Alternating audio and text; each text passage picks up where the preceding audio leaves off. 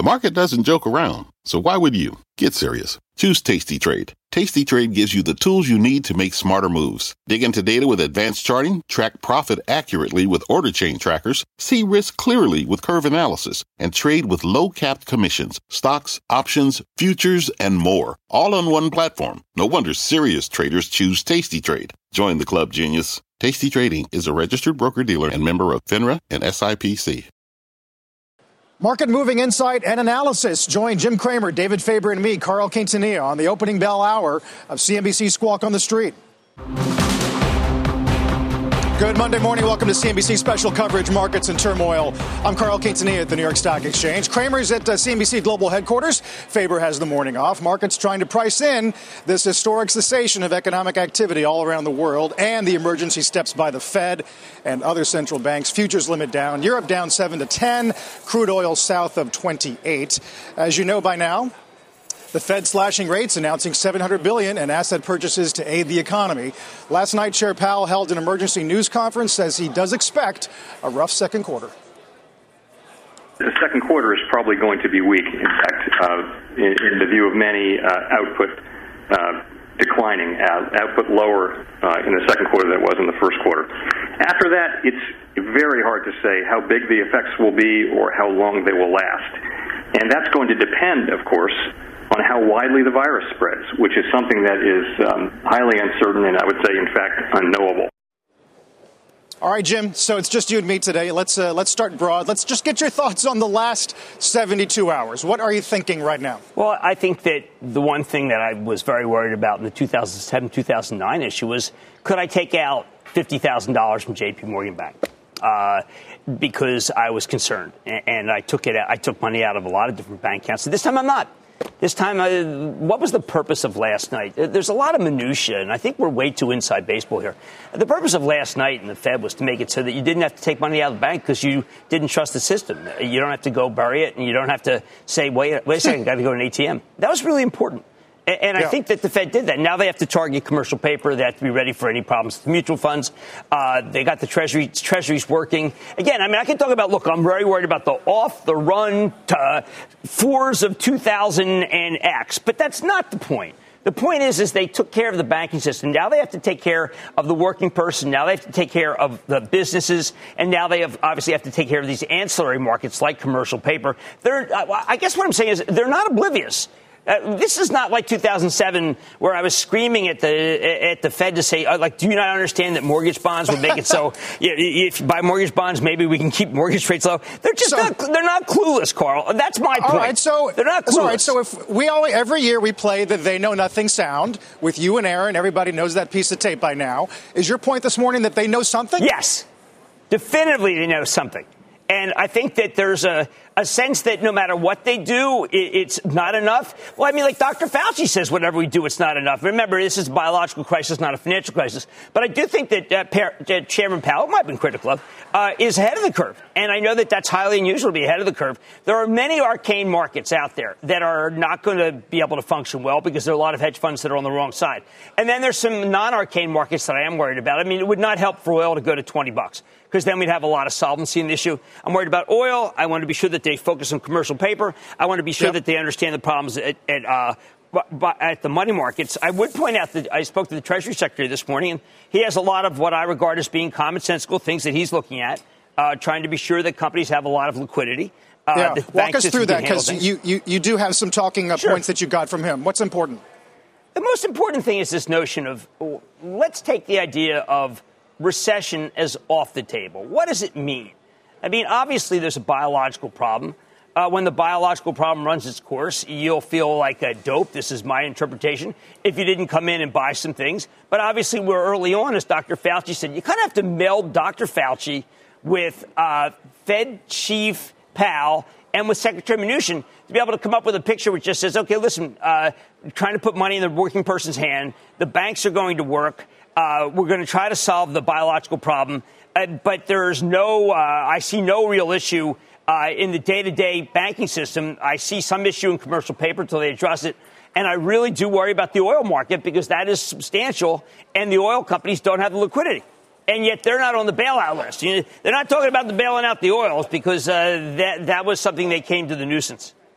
Yeah. On Friday, going into the, the show, your argument was uh, Fed needs to buy us some time, as you say, to address the broader health issue. We just heard from Gottlieb, who's talking about late April, early May in terms of peaking, that governors are taking aggressive action, that we are going to change the trajectory because of really a state level social distancing. Nothing you said on Friday morning, you haven't been thrown off track from that thesis. No, I mean, I know it's kind of tiresome, at this point, it sure wasn't last Wednesday. But flattening the curve, trying to make it so that there isn't a public health crisis, number one.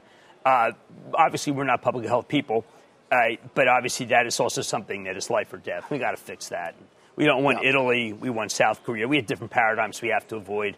I do find that people do not understand what's happening in Italy. When I say people, I mean like really good people who I wish knew what's happening in Italy.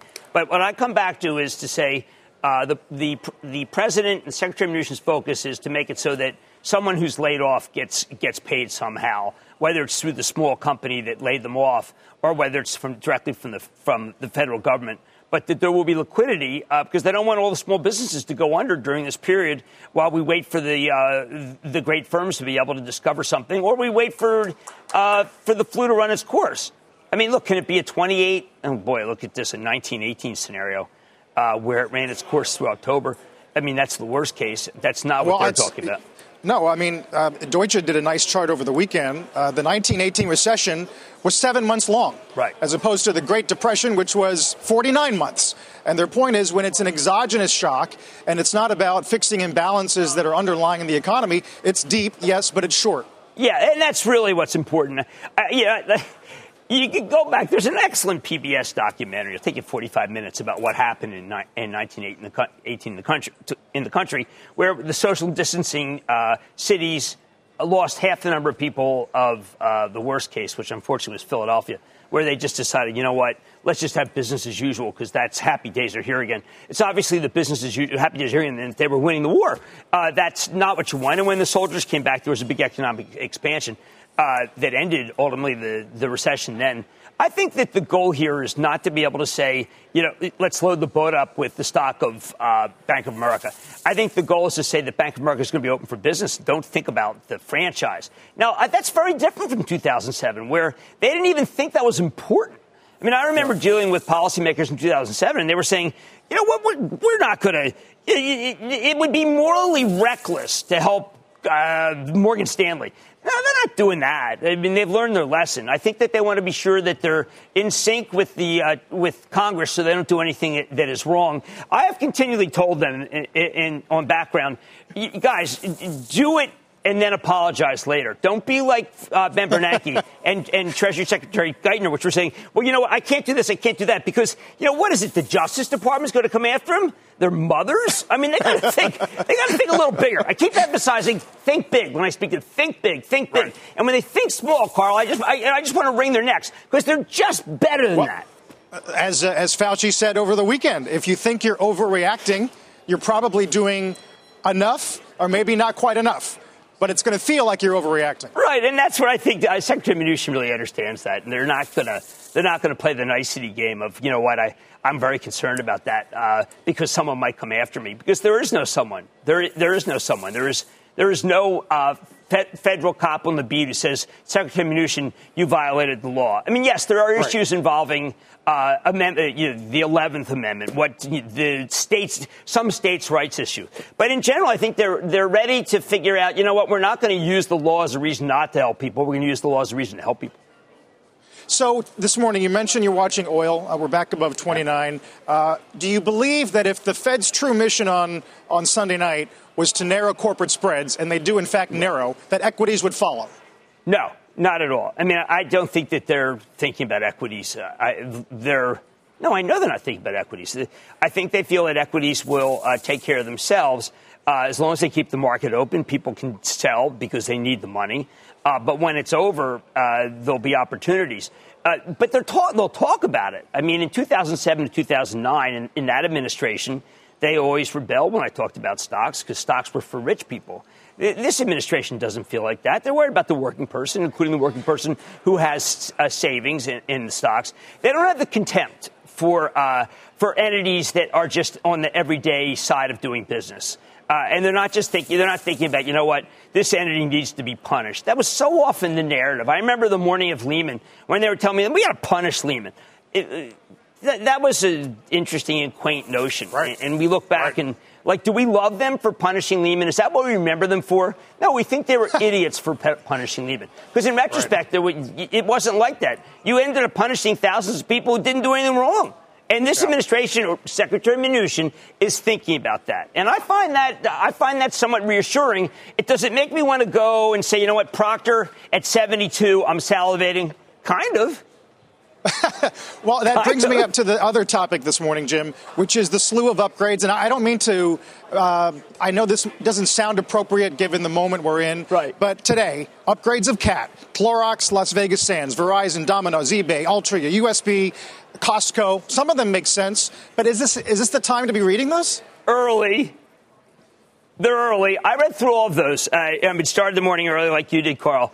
And I'm thinking, well, now's the time to you know, to, to make a big bet. I mean, like some of these guys were actually even upgrading oil companies. I didn't see a single upgrade that I thought made any sense whatsoever. I, as a matter of fact, the opposite. I said, well, you keep your powder dry. You don't know whether we're going to be, you don't know how much we're going to be down today. I mean, is today the day where we're going to be down 13? Is today the day we're going to be down 20? Why not wait and see? I mean, I'll give you an example. There's a, and I don't mean to pick on Jefferies, but let me pick on Jefferies. Uh, this is Las a, Vegas Sands. Yeah, no, Las Vegas Sands. Um, what, uh, who's the full faith and credit of what there? Sheldon Adelson? I mean, full faith, you got to be full faith and credit of uh, uh of these companies. No, of Caterpillar. I like Caterpillar; they're a good company. Uh, if they trade to some level where it's an accidental high yield, that's fine. I don't want to buy a single company where the numbers are too high. And Carl, with the exception of Clorox, I did not Morgan. see a company where the numbers may be uh, uh, the, the estimates are reasonable. I think they're all too high except for Clorox, where they could go higher. I'm raising yeah. numbers Clorox. Uh, it, it, it, the Jefferies call on Las Vegas Sands. The title of the report is "Safe to Play in Traffic," and their point is of the companies we follow, we have the clearest view of LVS two to three years out. Yeah. So the duration of patience is remarkable. Well, look, I mean, they're obviously more patient than the people who own the stock. Uh, look, I, I, think that what you have to think about here is, is, you can think two to three quarters out. When I'm looking at our companies that say uh, if they go down a great deal, but you still need their product, that's an opportunity. Let's take Verizon because it's neutral. Uh, do I think that Verizon's a buy? At a certain level, yes, because they're in the mix of things that you have to have. Do I think uh, that certain department stores are uh, essential? No. Do I think casinos are essential? No. So I, do I think Carnival Cruise is essential? No. Uh, they may want to be able to keep these companies alive, but I don't think that means they want to insure the common stocks. I don't hear anything about that. Yeah. Finally, uh, Goldman's David Kostin. Uh, a combination of tools suggests S&P trough at 2,000 which is down 26 right. from here, down 41 from the high. We still expect year end 3,200, which would be up 18 from here. How in the world are these guys coming up with calls like this? We love David, but we're talking massive well, assumptions, aren't we? I, I was joking with, with David. I, I so much love the front call. Uh, because I think that that's a reasonable uh, expectation. I had thought that we would take out the December 2018 low, which was the one that uh, we, briefly touched on that in the pre-market on Friday. Remember, December 18 was a, a time of great crisis because that was uh, Jay Powell uh, kind of uh, really doing a little too much there on the tightening side. But no, the other side, I was saying to David, look, there's no need to it. I mean, when I speak to the Treasury Secretary, we don't have to speculate where we're going to be uh, when we beat this thing. When we beat this thing, there will be a tremendous amount of pent up demand. So when you sell here, what you're betting is we're not going to re- reopen anytime soon, and these companies are going to lose. I just want to be careful. I, I look at companies and say who's essential and who's not. And I think a lot of us went over the S&P this weekend. Is Occidental uh, do we need Occidental, which is obviously the poster boy for, for lunacy here? No. I mean, do we need Gap stores? No. Do we need Wells Fargo? Yes. I mean, you go down and you look at the yields and you say, well, which ones are the ones that we absolutely need? And then you say, okay, well, who's got the most steady? Uh, and I would come back with Altria and Clorox, and maybe I like uh, Procter. I really do. I like the consumer product companies because you need them, and because when you go to the supermarket, you see uh, a lot of Campbell soup and Kellogg uh, being bought. So, I mean, I yeah. spent a lot of time at the supermarkets this weekend just to see what people were taking. Uh, they're, they're not booking uh, cruise ships there, but they are taking a lot of soup cans. Yeah.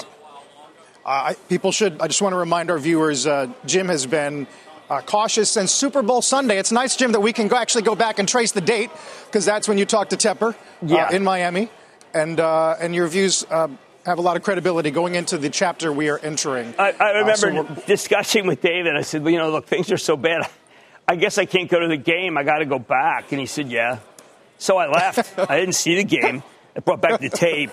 it was, kind of there's a little Pyrrhic down there. Go down there, interview Tepper, and then get on a plane back. It looked like a good yeah. game, Andy Reid. Congratulations, but yeah, I mean, I've been I've been so nervous since then. I'm not saying I'm not nervous now. I am saying that when things happen that you expect, you can't suddenly say, you know what, I'm scared to death. Instead, what you're saying is, okay, I'm going to try to stay healthy. I'm going to go home and kiss my wife, try to relax, read some research, yeah. go back to work. Uh, That's just true. hopefully when I kiss her, she doesn't have it. and I don't have it. No, no. I, look, Jim, uh, we all had our temperature taken when we entered uh, the NYSE today. That's the new normal, and it does help you understand the guardrails we're going to have to put up. I, right, I, all around, every corner of our life. I was. T- I had my wife. I had one of those weird things in your head. Oh, it's better than a rectal. But I mean, you know, I like the ones that go on here. But I had the one on the hip, and she's doing this, and every four hours, she goes, Jim. If I'm going to have to do this the rest of my life every four hours, forget it. We're going to be in different places. So I said, you know what? Maybe I'll wait till I'm hot. She goes, well, that would be a practical thing to do. Can we also be practical? I like the idea that we want to protect ourselves from others, and I think it's absolutely great what the exchange is doing. But I, she regarded my let's take my temperature every four hours as a sign of panic. I, I, have come around to thinking she's right. Not a strategy, as we always say. No. Uh, Jim, Let's check in with Kate Rogers at HQ, get the latest on the coronavirus today. Morning, Kate. Hi, good morning, Carl. Confirmed cases topping 169,300 worldwide with more than 6,500 deaths. Europe is now the center of the pandemic. In Italy, hardest hit outside of China, officials on Sunday reporting the number of deaths jumped 25% over the prior day. That's the biggest uptick of any country we've seen yet. The number of deaths there now at 1,809. The U.S. has added the UK and Ireland to its European travel ban and the CDC recommending the cancellation of any events with more than 50 people for the next eight weeks. State and local officials issuing new restrictions aimed at curbing the spread of the virus. Schools have closed in 33 states, California, Ohio, Massachusetts, and New York City, also closing bars and restaurants.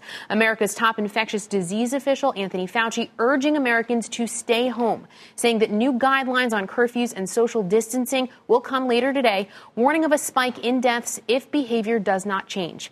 The White House's coronavirus task force is promising a major increase in the availability of testing this week, rolling out 1.9 million tests to 2,000 sites, an increase in confirmed U.S. cases now at more than 3,700, and deaths at 69 is expected. For much more on this, check out CNBC.com. They have a live coronavirus blog that's been fantastic, and they will continue to update as we uh, move ahead, guys. Back over to you. All right, uh, Kate, thank you for that. Uh, Jim, I do want to turn to you on uh, some Regeneron headlines this morning. Working with Sanofi on uh, a trial for severe COVID 19. Uh, the U.S. trial will begin enrolling patients immediately. How closely are you watching some of this? I'll have Regeneron on this evening. I spoke with him this wow. weekend.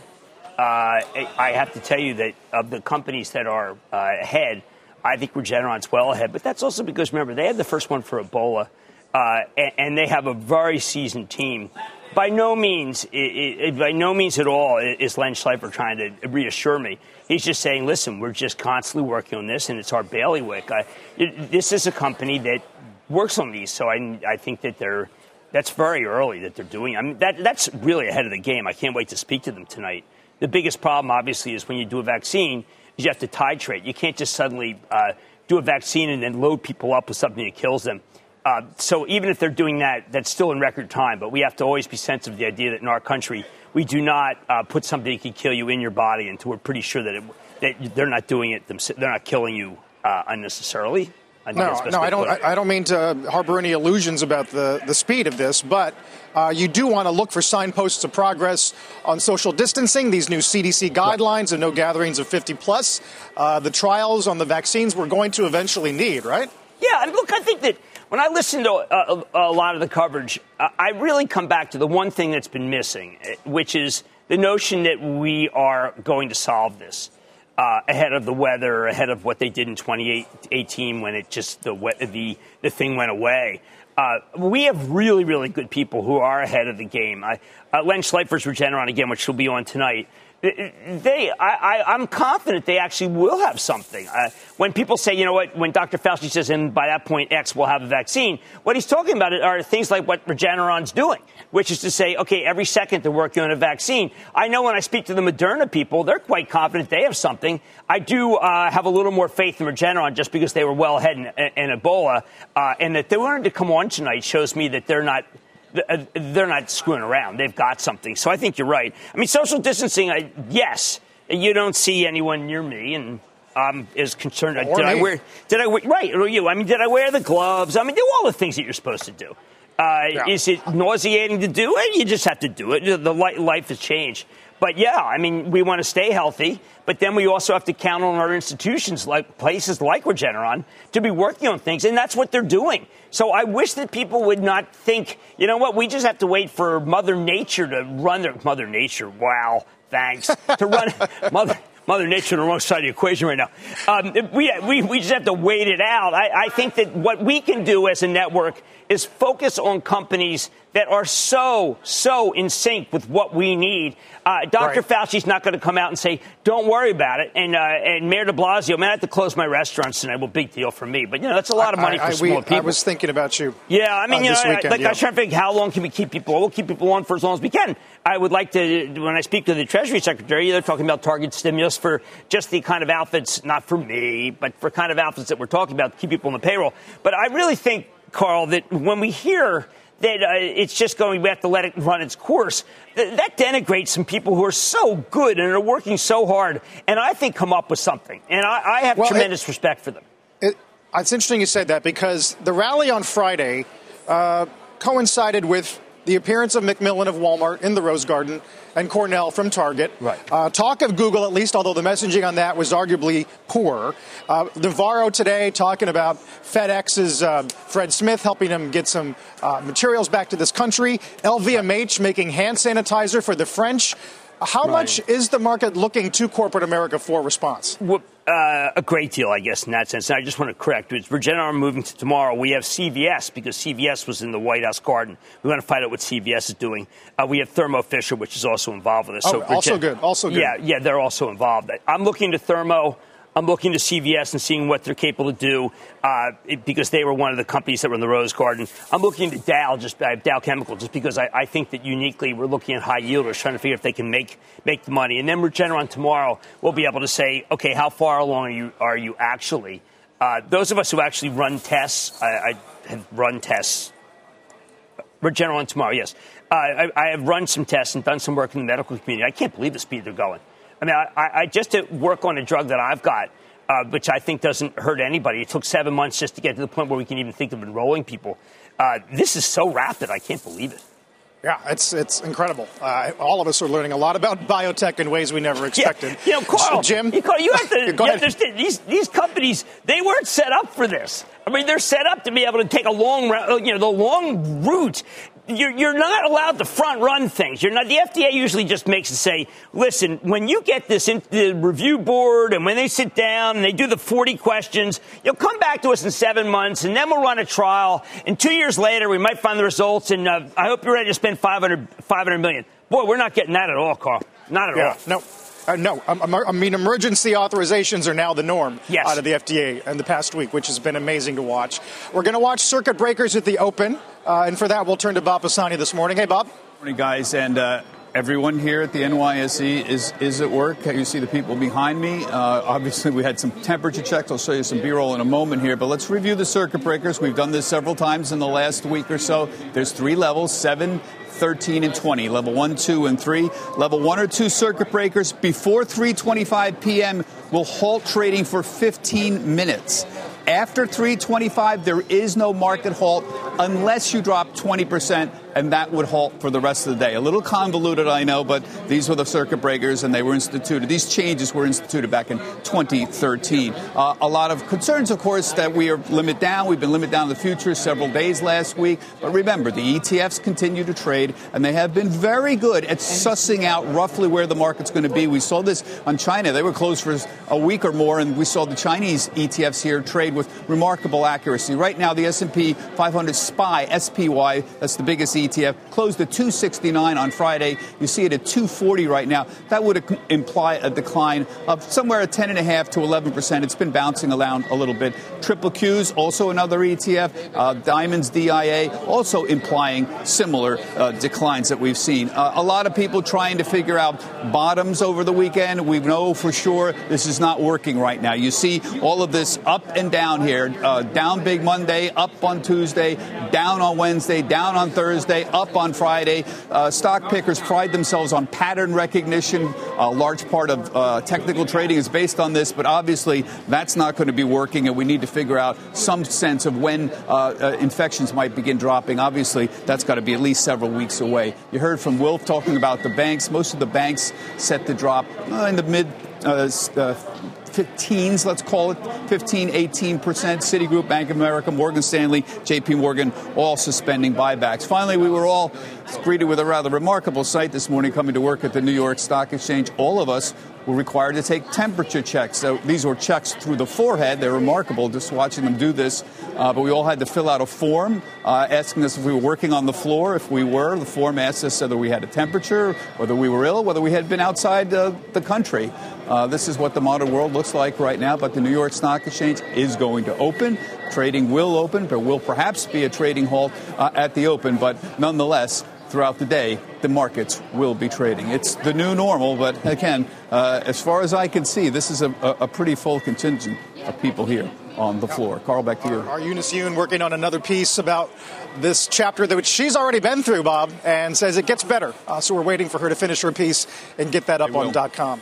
Let's get to Cramer's Mad Dash and get uh, before the market open. Jim, what are you watching? Yeah, again, I, I think that the pressure point is no longer in the financial. Look, they're the Treasury market, which we can focus on. But I think that Jay Powell took that off the table. The pressure point, I think, is oil. Uh, and there's a note by RBC Capital today. I never thought I'd see this, which is taking ExxonMobil from hold to sell, uh, really saying that, that this is a company that is not set up for the lower oil prices. I think those of us who know Exxon from the days of Rex Tillerson would find this an unbelievable thing that we actually have to focus on, on Exxon as a company that we need to worry about. Uh, I think that they need oil higher than 30. They don't have it. Uh, I think that oil could go to 20. Uh, so I'm saying that that when you see a company as fine as Exxon uh, being de- being downgraded to sell, you got to be very careful with that group because a lot of that group has very very high yields, and I think a lot of people are looking for yield, and I'm urging you to look for yield away from oil. Do not trust the oils. Interesting. Don't buy them. Um, I wanted to ask you, Jim, about the Saudis today. Uh, Aramco CEO assessing, as we know by now, uh, their ability to raise capacity to 13 million barrels a day. Uh, we can sustain low prices for a long time, they argue. I mean, what? Do they sense vulnerability? Yes, they really do. I mean, look, they're not our friends. The Russians are not our friends. Uh, it's every person for itself in the in the oil business. Uh, and I, am looking at these and I'm thinking these are very very fine companies. There are a lot of people trying to figure out the real break even points. Uh, there are people who are triaging certain stocks. Occidental's being triaged. People just realize that they borrowed too much money and and they don't have it. So let's stay away from those. Don't reach for yield. Now, uh, some other things I went over with the Treasury Secretary. Oh, yes. Yeah, I mean, you know, look, he, he's very grateful for Jay Powell. A lot of people feel like, where's Jay Powell? versus where the president is. And I know the president, uh, at least through Secretary Mnuchin, is has finally recognized that, that, that Mr. Powell has gotten ahead of things, and that's very important. Uh, I do think that, again, the stimulus is going to be focused on small businesses and keeping the working people in jobs. Uh, liquidity for small businesses is the chief priority. The chief priority is about putting food on the table for individuals. Uh, I think that a lot of people who watch the stocks would say, well, what is the impact of that on stocks? And I would say, nothing. Uh, they're not trying to save anybody. They're just trying to make sure that the employees get paid. Uh, it, that is uh, an attitude I think that both Republicans and Democrats are probably going to agree to. Uh, and I think that Secretary Mnuchin is, uh, because he was a trader, because he understands the markets, and he also has a, a touch to recognize what, uh, Sec- what, what Speaker Pelosi likes, it, it makes it so that there's a lot more unity down there than it may seem. Interesting. Uh, the bank suspension of buybacks, Jim, is that mostly about optics and not about uh, balance sheets? Yeah, I mean, look, it's very hard to go borrow. You let them borrow at the discount window to go buy stock. Uh, the banks are going to have big yields. Uh, the banks, I think, are a better place to go than the oils. But I don't know at what level they're of, they're intriguing. I mean, you, you, let, us you, you, get a Wells Fargo run by Charlie Scharf, and you say that yield is probably uh, good because the dividend has actually been the same the whole time. Obviously, the stock has fallen a lot. Do I want to bank with Charlie Scharf? Well, if I have to bank with someone, I would. But I recognize that anytime you said anything good about a, a financial institution in 2007, you ended up uh, being looking uh, a little bit like, uh, uh, like ill-advised. You look ill-advised. Yes. Uh, there is the opening bell and the S&P 500 at the CNBC Real Time Exchange. With the big board, it is Chris Taylor, Vice President of NYSE Listings at the NASDAQ Foster Pride, helping children and teens in New York City foster care. So we're going to watch for 2521. That's your first circuit breaker. Uh, and at 2490, Jim, it'll be halted at the open. Yeah, I mean, look, remember we had that weird short squeeze in the last hour, Carl, and you knew that that had to be wiped out. Very few people were able to get there for those prices. Uh, I, I, would be in no hurry, but one of the things I, I tweeted this morning was like, if it goes down the limit every single day, well, by Friday, we don't have to worry about much. And I'm, I'm being a little facetious, but let's take into account that there are people who need their money, and, and they yep. need their money, and they're not needing their money and saying, you know what, I, I, I think that this is the level where, where I, I want to take a big swing uh, at General Mills, which reports this week. I think what they're saying is, I need my money, I don't care, and they're usually using S and P. Uh, and because it's S and P, they're going to create uh, create values because not all stocks are created equal. Uh, we got 60% of the money is obviously an index, uh, and so when you blow out index, you're blowing sure. out some companies that shouldn't be sold. No, it's a, it's a dynamic we have talked about for years wondering when that, that reckoning would come. Obviously, we're in the thick of it now. Right. I mean, look, let's say Verizon is it, uh, we're looking at Verizon at 50. Uh, let's say it goes to 45. Do I want a 5% yield that's backed up by the full faith and credit of every single customer in Verizon and a good balance sheet? Yes, I do. I mean, that, that's, I like that. And, yeah. it, why is it going down? Because it's in the index. It's not going down because anything's wrong with it. It's going down right. because we became an index nation because the industry convinced us that we don't know anything about individual stocks. I have always felt and dedicated my money idea that you should have indices, but you should own some. But because of the craziness and lunacy that we see, uh, where all stocks go down equally, uh, some stocks just, I mean, should Verizon trade like Southwest Air?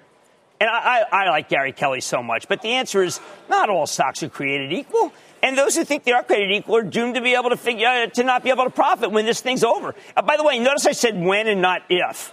I mean, I don't think we're in a, a permanent state uh, of end of days. I just don't think that. I'm sure even in 2018, in the month of October, where people were, uh, where there were carts to carry people away, uh, we're just not there. We're just not there. Yeah.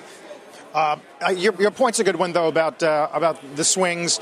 Peter Schacknow is a great statistician of ours and says during the financial crisis, from Lehman to the Haynes bottom, so September 08 to March 09, uh, S&P had only one day where it fell more than 9%, and that was in October. And that was only 8.9%. Wow. Uh, the average daily move of the S&P was 2.5. So now we got these 7% moves at the open, uh, you know, a couple times a week. That's why this feels more extreme. Exactly. Well, we all love Peter. And I would say that uh, a lot of what you're seeing is dislocation. Remember, there are a lot of firms that are always on the wrong side of the trade. And they create opportunities because it's the hedge funds going wild. They don't know what to do. Uh, and, and, I would urge people at home to say, you know what? These are companies. I mean, am I saying think like Warren Buffett? Uh, well, Warren Buffett would say you got to do indices, and I really appreciate that. But the indices are not reflecting the real values. Believe me, I, I think that there are some very common sense companies. Now, Two years ago, April, you had Amazon go to 1,300 because the president decided he didn't like Amazon. Uh, Amazon is the way that we're getting our, in just a two year period, uh, Amazon right. way we're getting our goods. Uh, do I think Amazon's a buy at 1600? I know Amazon's got, believe it or not, actually a great balance sheet now. And I think that there's a level where I want to own Amazon.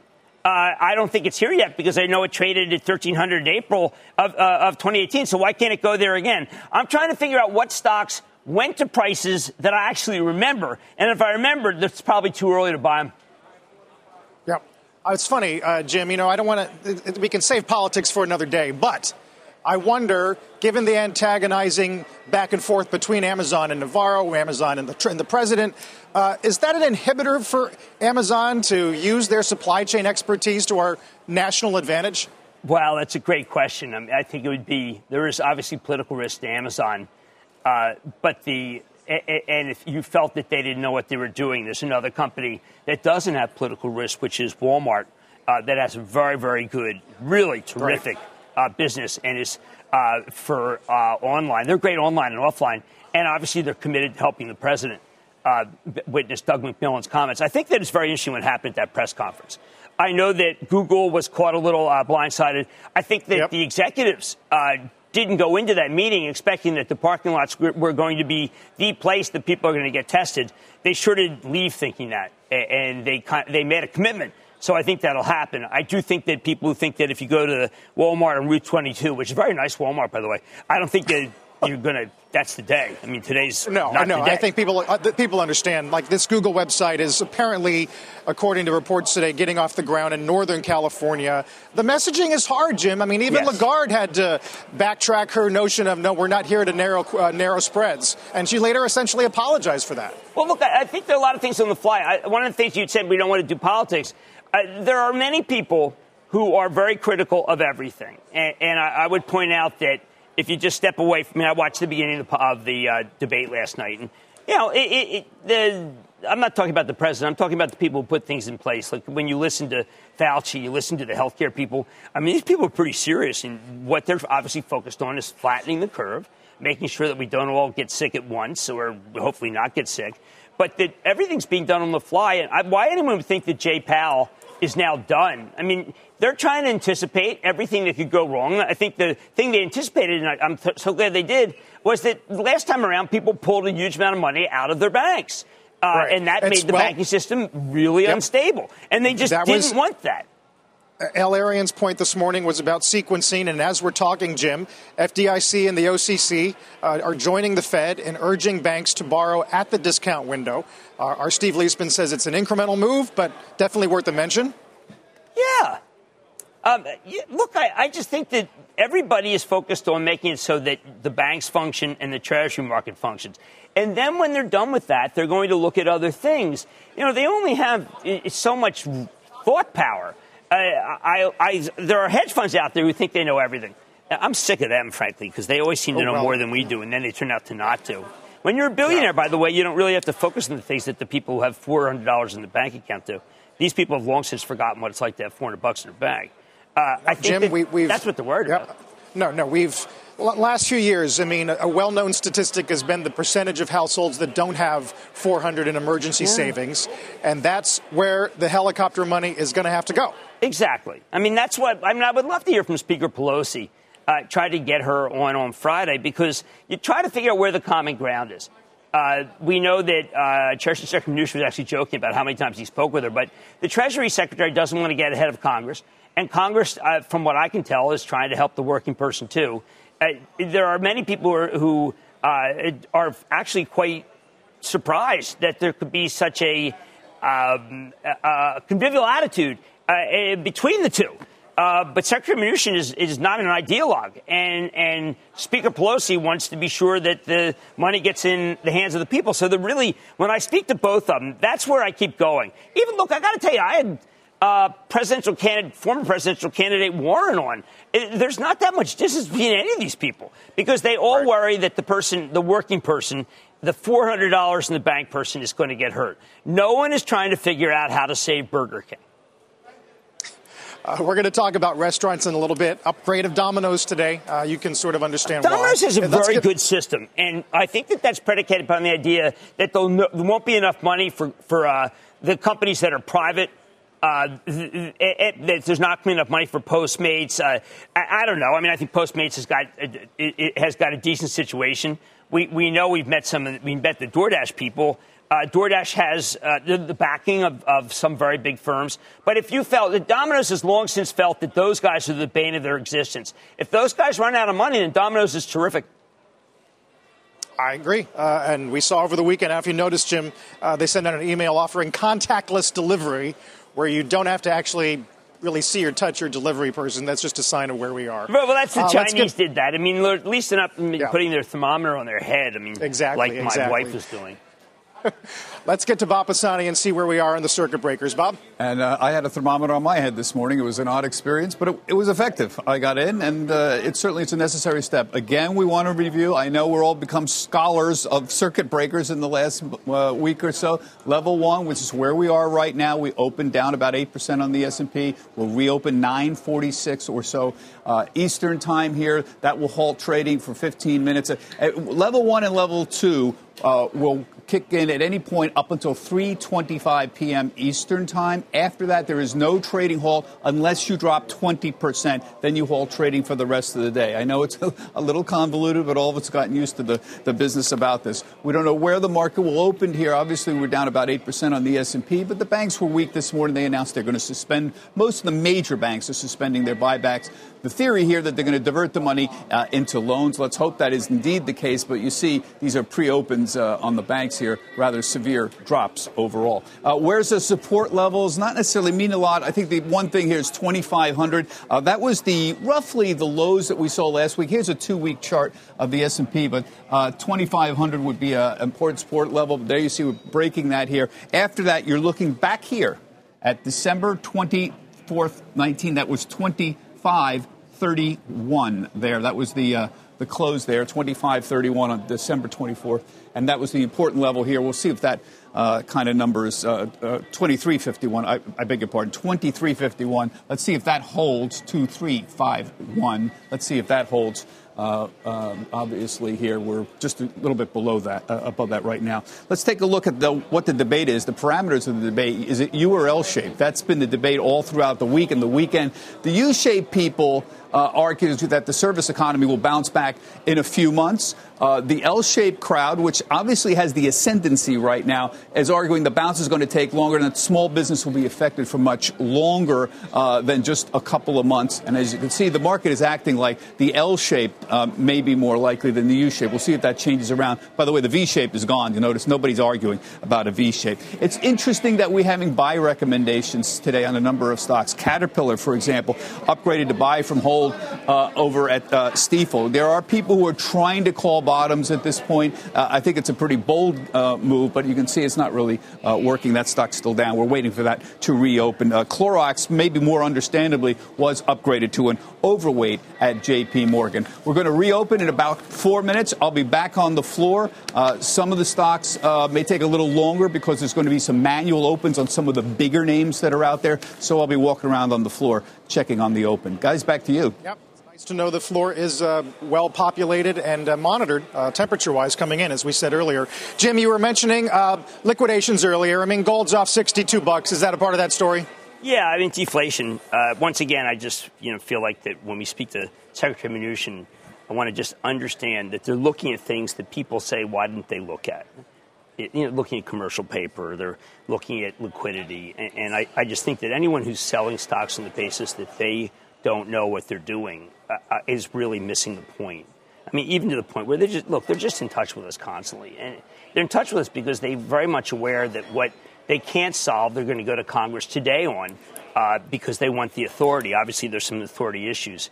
Uh, but it's a de- very much of a deflationary situation, Carl. And I, like, do I, I mean, look, if I had to advise people about what to do at the very moment, I mean, gold is under a lot of attack.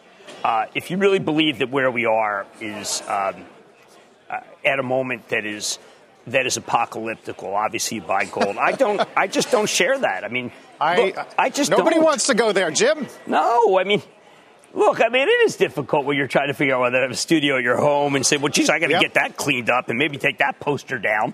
Uh. But I, I, do want to point out again that Uh, other than Italy, and Italy is a great quandary to me because I've used their, their health healthcare system in several instances, and wow, it's a good one. So I think that's other than the fact of a lot of people being old and they have a lot of uh, people smoke. I, I, I keep trying to figure out when will Dr. Fauci tell us why we're not Italy. That would be terrific, but he's not going to do that because he doesn't want to reassure us. People point to smoking, pollution, the degree to which the elderly live with family members, Jim, in yeah. ways they don't necessarily in this country. Yeah, Dr. Fauci. I mean, a lot of the uh, the people in, in health know that that the ma- the major reasons why people got sick in China in such clusters is because one person gave it to the rest of the family, and I'm sure that's the case in our situation too.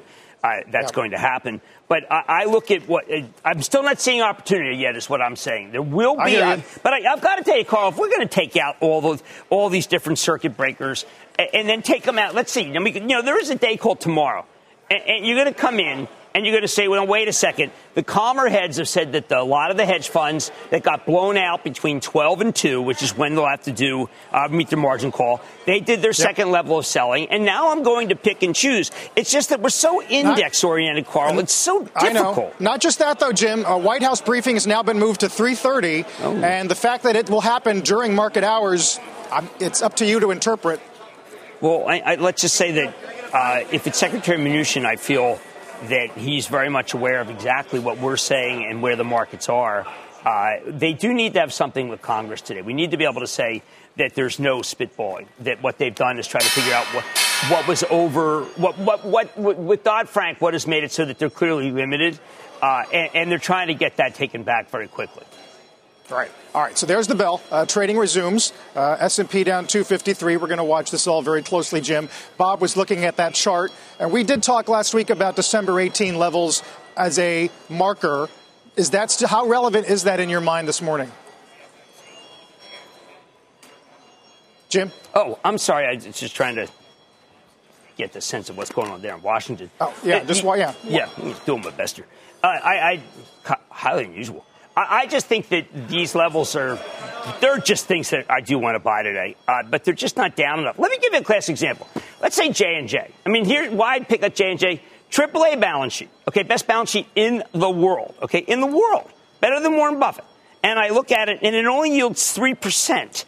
And I say to myself, as much as I like Alex Gorsky, as much as I like so much about what they're doing, that is still not at the level down 14% for the year where I feel it's a, it's a layup.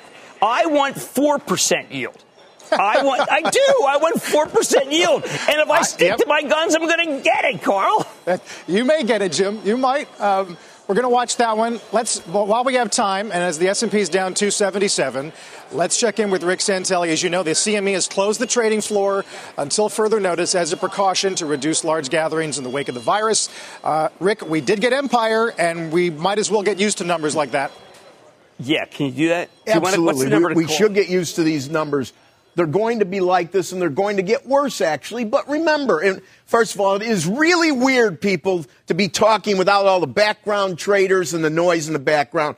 Thanks to the CME and our wonderful CNBC crew, here we are bringing you all the important market information. But in the end, exactly how things are going to turn out, I can tell you this. When we start getting the data that really quantifies what we saw in today's empire, then all of a sudden we're going to be looking forward to the comps as things improve. They say there's no V bottom. There will be the right side of the V bottom whenever the coronavirus, of course, starts to retreat. And it's going to happen at some point. Look at these one week charts and realize that all the extremes, especially in the fixed income space, were established on Monday, March 9th. So two year note yields, here we sit. Right now they're at 35 basis points, so they're down, what, about 13? But you can see the low today, intraday was 26. Monday, last Monday, it was 24, and that is a very significant bottom. One week of 10s, it was 31 last week. It was 62 today. Twos to 10s were approaching the high 40s, but today is a major flattener. What, 38 now? 10s minus 2s? And if you look at 30 year bonds, this is the most important maturity, in my opinion, to pay attention to.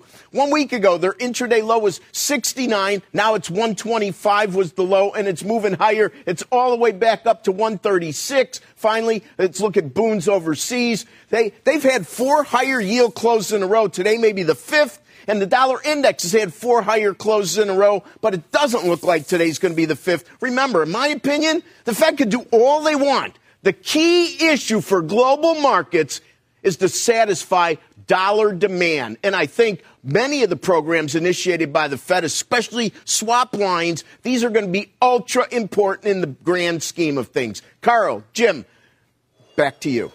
That's a great springboard, Rick. Uh, thank you, uh, Rick Santelli, in his new environment. Jim, let's talk about that dollar swap because we didn't really get to that uh, on uh, on Powell's presser.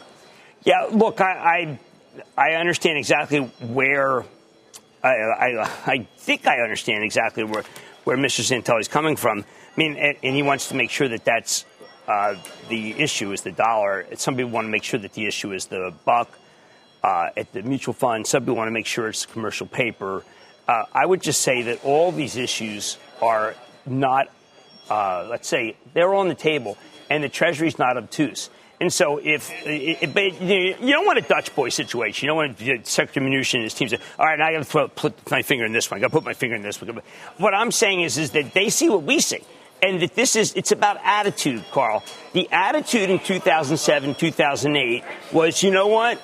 It serves you right. Uh, that was Treasury, and the Fed was, we're good. What's the issue?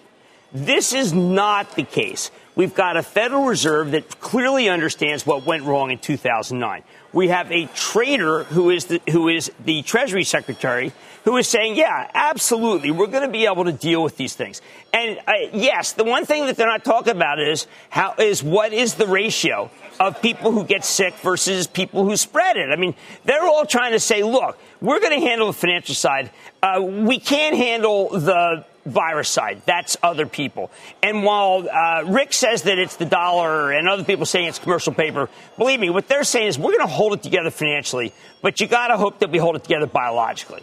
And that's what I think that when we get in the in the in the weeds is we worry about individual programs because this is not like 2007. They are listening.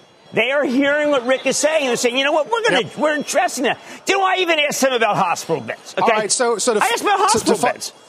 To follow through on, on that line of thinking, Jim, if we go with Gottlieb's, it sounds like his base case, which is a peak in late April or early May, people or investors, markets are going to need to have stamina for a matter of weeks, right? Absolutely. Uh, so what you're looking for, I would say, are companies that are selling through cash – or companies that have the ability to survive no matter what because there's demand for their products. And I think that that's the way you want to analyze a stock. You want to say essential, non essential. Essential, non essential. And we know a lot of companies are non essential. Uh, is, is the third tier oil company that we all knew as being, say, a $40 stock, is it essential now at $2? No. We're going to speak to Phil LeBeau. The question is, we need an airline system. Nobody's denying that. But do we need an airline system where the companies make, make a lot of money? Well, that's not what the president's thinking about. And I think we have to think, all right, what company without help from the government will get through to the other side? And that yeah. is probably going to be a buy. I feel like Annie Hall here because uh, I happen to have Phil LeBeau right here. Phil, what do you think? Uh, Jim brings up a good point. Uh, I do know this strictly when you look at the, the cash situation for the airlines, they are in dire situations right now. Doesn't matter which one you're talking about. When you talk with the executives, the tenor has gone from, well, this is going to be a rough patch to, whoa, this is really bad. How bad? Look at the capacity cuts. You've got American cutting 75% of its international flights. United announcing last night 50% of its system is going to be brought down. Delta bringing down 40% of its system. And listen to the commentary from the CEOs. Let's start first off with United. Last night, CEO Oscar Munoz sending out a note. He says, it is getting worse. That's what he's talking about when he says the situation with demand. Delta CEO last week says negative net bookings for the next four weeks. And then you have American. It's grounding 90% of its long haul planes, sitting them down completely. They're not going to be flying anytime soon.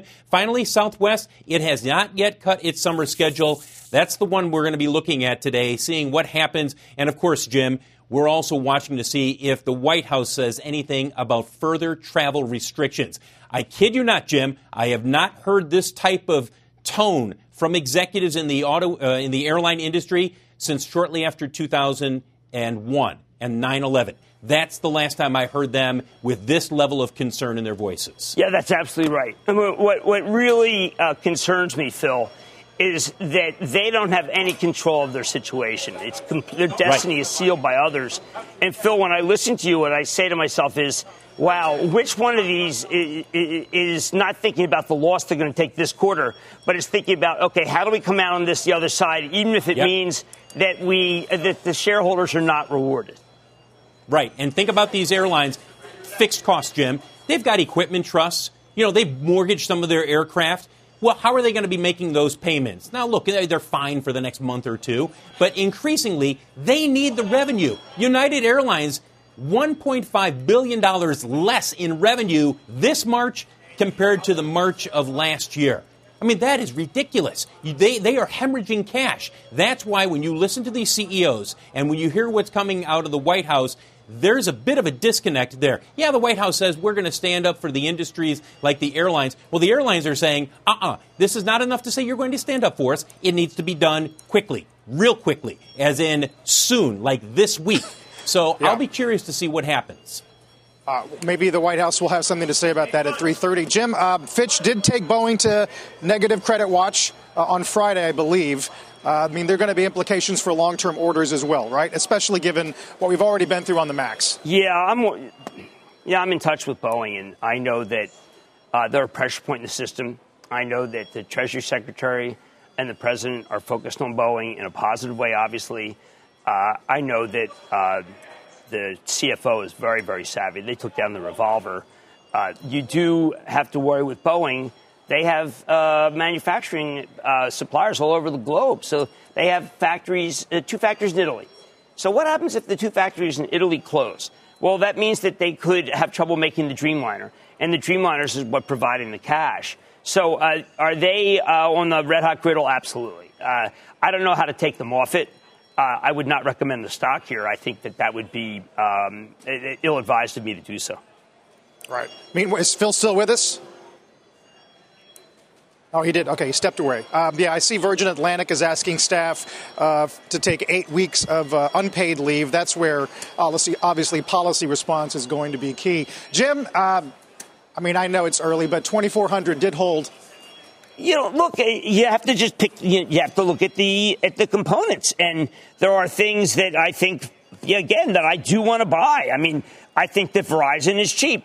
Uh, I think that I'm trying to figure out whether Verizon is 50. Eh, it's okay. It's not bad. Um, let, us take a look at Procter. You, you, if you buy Procter here, you're getting 2.74. That's not enough. I, am looking. I'm doing yield analysis. I'm looking for stocks that have an accidentally high yield because their their stocks have fallen, and I'm looking for stocks that are not appreciably that far from their lows within the last two years. And, and, and good have thing. a reason for being in this new world order. yeah, and then, then when the smoke clears, or when the illness goes away, they're they're necessary. Uh, Darden reports this week. I mean, that's a tougher one. I mean, do we need Olive Gardens? I think we need those people to, to have jobs who work there. I think that that's a secondary. You know, your first check down, if this is going to be uh, football, your first check down is to is to look for companies that have a lot of cash that are going to be needed after the illness is conquered. Your second one is to say, all right, what companies have good dividends that have decent cash flow that I think can get through this? And then your third one is to say, I don't want any of these companies because they could be cash strapped. And there yeah. you're thinking about some retail retailers, restaurants, airline, travel, leisure, hotel. Those are very hard to reconcile. Yeah. I'm looking at uh, point contributors, or in this case, detractors, Jim. UNH is actually the biggest, uh, 209 Dow points. Uh, Boeing follows with almost 200, and Apple's third. Uh, Dow's got some quirks we all know uh, regarding um, price activity, price weight. Uh, but that's sort of where the, the laggards are hurting us the most. Right. I mean, uh, you know, Apple's problem it was it was at 170 back in June of 2019. So it's kind of like there's another one where I say, well, I remember when that stock used to be uh, uh m- much lower. UNH uh, was lower during the period when, when, when Elizabeth Warren was attack was attacking them. Uh, JP Morgan Chase obviously is an outlier. That is very, very low. And that might be, that might be interesting after, after in a, in a couple of days. Might want to do that. Boeing really? problem. Yeah. I think. I mean, all right. I, I know. I only asked because financials, I think, is the worst performing uh, sector. Oh, down terrible. 14. But, but, let's say J.P. Morgan had this decline uh, every day. Remember, let's say it got back to 54. I mean, that's when Jamie Dimon made his big buy, called the bottom. I think that this this time may be similar. I know that's far away from here. Wells is very interesting because again, it's Charlie. Charlie Scharf. He's rebuilding the bank, but it's still got its tremendous franchise. But you're right, Carl. I mean, one of the I didn't want to put the banks on with the oils. Uh, because they just trade so awful for so long. But there's a level where they're interesting. They're not going to be as interesting as buying a, a staple, though, or, or buying utility, yep. or buying a drug stock. Many of the drug stocks are very interesting to me. Uh, real estate, the best performing sector today, uh, which is uh, down only uh, 8%. Jim, uh, so CVS tonight? Yeah, I've got CVS. I think let's see what how they're handling what, what's going on with the president. Uh, Thermo Fisher is the company that I think is uh, has the tools to be able to uh, to win the war, and I think we should be calling it the war. Um, and then Dow Chemical. A lot of people are saying, "What do you do with these companies that have big yields, Jim, that look like they can't be sustained?" And I know that Jim Fitterling is going to explain to us uh, why that it may be an actual buy. Uh, there are other companies, by the way. DocuSign, okay, I really like that. I really like Zoom. Why do I like these? Because, Carl, if I have to work at home, I'm going to need DocuSign. I did a DocuSign deal on Friday. I didn't want to deal with any of these bankers. They're the last people I want to touch. And then, you know, I mean, hey, you can only, you can only have so many gloves when you're dealing with bankers. Uh, and then I, I, think Zoom is, well, how are we going to communicate? We, we have to have Zoom. And Zoom is the winner here. Uh, when the smoke clears, people are going to forever have changed the way they do business. Turns oh, out yeah. to be pretty good at home. Jim, stay healthy. Uh, we've never been more grateful that you're a germaphobe to begin with. Well, just saying, uh, Carl, I got the thing. Hey, you know what? You got to go like this. You're supposed to take it to your hairline. Man, I'm going here and stuff. But no, I mean, it's right to here. I wish they were a little more uh, sensible about the, the challenge to know how high you got to go. yes. Uh, we'll see you tonight, if All not right. before. Our uh, Jim Cramer, thank you for your commitment and your, uh, your energy. You've been listening to the opening bell on CNBC's Squawk on the Street. What's on the horizon for financial markets? At PGIM, it's a question that over 1,400 investment professionals relentlessly research in pursuit of your long term goals. Specialized across asset classes, but united in collaboration, our teams provide global and local expertise. Our investments shape tomorrow, today. Pursue your tomorrow with PGIM, a leading global asset manager.